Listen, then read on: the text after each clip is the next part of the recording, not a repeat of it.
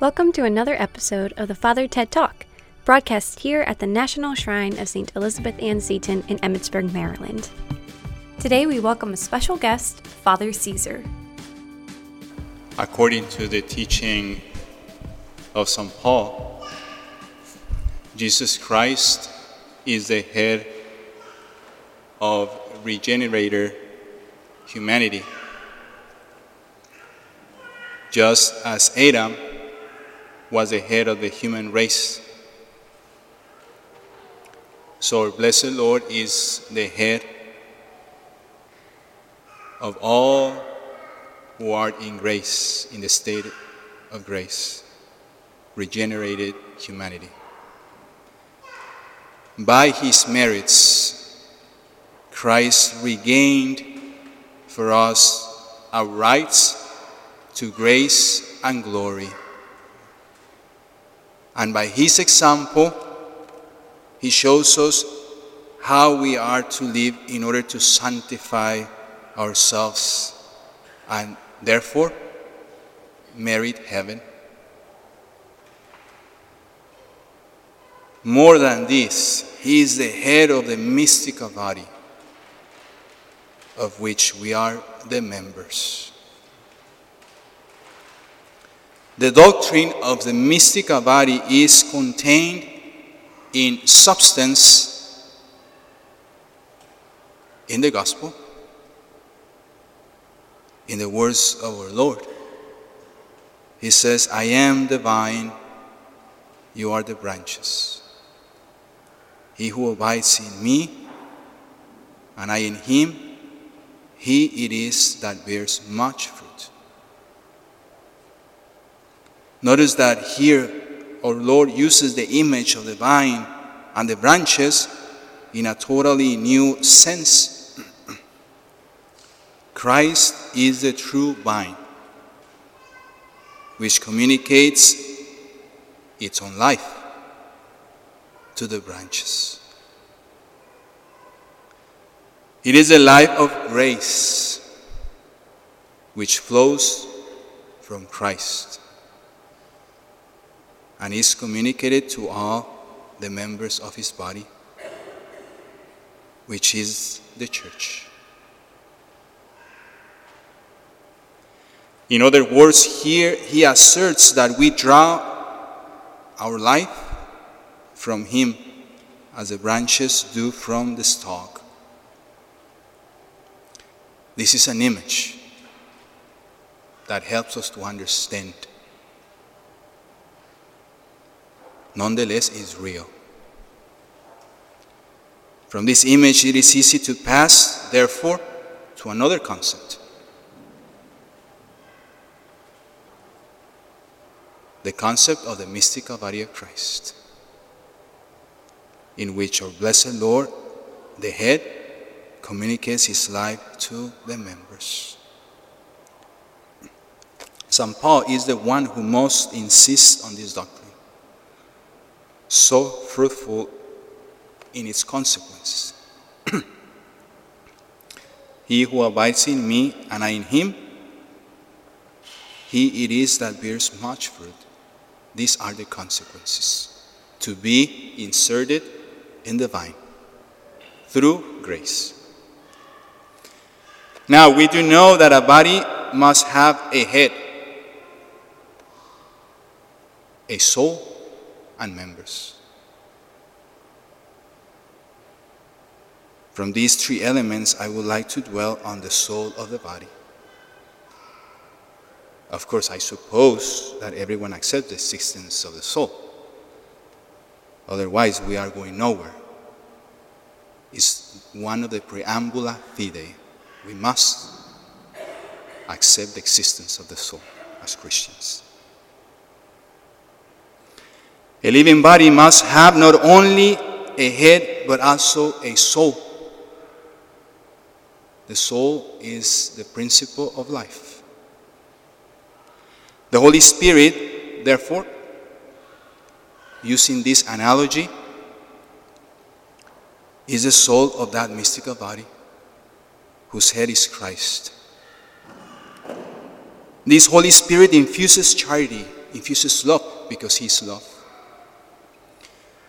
Into the souls of men and also graces Christ merited for us. St. Paul says that the charity of God is, is poured forth into the hearts by the Holy Spirit who is given to us. This is why he is called the vivifier. He gives life. This is what St. Augustine had in mind when he said that the Holy Spirit is the body of the church, what the soul is to the human body. He says, What our soul is to the body, the Holy Spirit is to the body of Christ. These words have been adopted by Pope Leo XIII in his encyclical on the Holy Ghost. This same Spirit dispenses various spiritual gifts, the, diverse, the diversity of graces, charisms, that are meant to be used for the sanctification of the mystical body of Christ. To one, the word of wisdom, to another, the word of knowledge, to another, the working miracles, to another, prophecy, to another, diverse kinds of tongues. But all these things, one and the same Spirit worketh, dividing to every one according as he will. The Holy Spirit comes to us through Christ then. When Jesus was on earth, his holy soul possessed the Spirit in all its fullness. And by his action, and above all by his sufferings and death, he merited for us the communication of this same Spirit. It's a participation of the Spirit of Christ. It is therefore because of him that the Holy Spirit comes now to impart to us the life of Christ. That is why we are able to imitate Christ, because the love has been given to us by the Father. So the Holy Spirit comes now to impart to us Christ's life and virtues and to make us like unto Him. This the Holy Spirit does, the sanctifier, but He does it in virtue of Christ's merits. With all these, we can understand now that the coming of the Holy Spirit on Pentecost, on the day of Pentecost, was not an isolated event in the church life. The Paraclete, the Holy Spirit, sanctifies the church continually as He also sanctifies every soul. This He does through the innumerable inspirations, which are all the attractions, motions, rebukes, and interior compunctions, lights and intuitions which God works in us.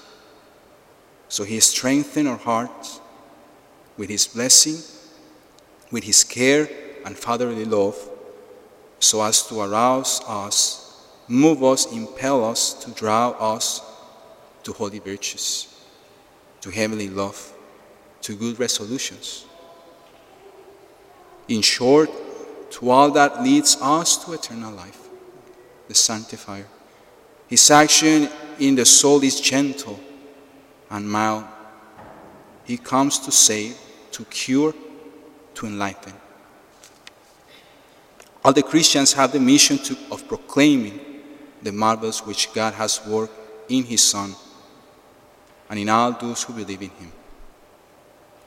When we real, realize that our sanctification and the apostolic effectiveness, the efficacy of our work, is because of the Holy Spirit. And our life depend, our spiritual life depend upon our correspondence with the emotions of the Holy Spirit. We feel the need to ask Him often to wash what is stained, to water our dryness, to heal our infirmity, to enkindle our tepidity, and direct our strained steps. We need to be attentive, therefore, to the inspiration of the Holy Ghost. This correspondence implies docility, life of prayer, and the union with the cross. Father Olier says as follows Let us yield our souls to the Spirit of Jesus Christ so that Jesus may have an increase in us. Whenever he finds followers, he expands, grows, and diffuses himself within their hearts, filling them with the same spiritual fragrance wherein he abounds. Let us ask this grace, especially now, to be docile to the inspiration of the Holy Spirit. So important for our spiritual life in order to grow in holiness. And we ask this through the intercession of our Blessed Mother.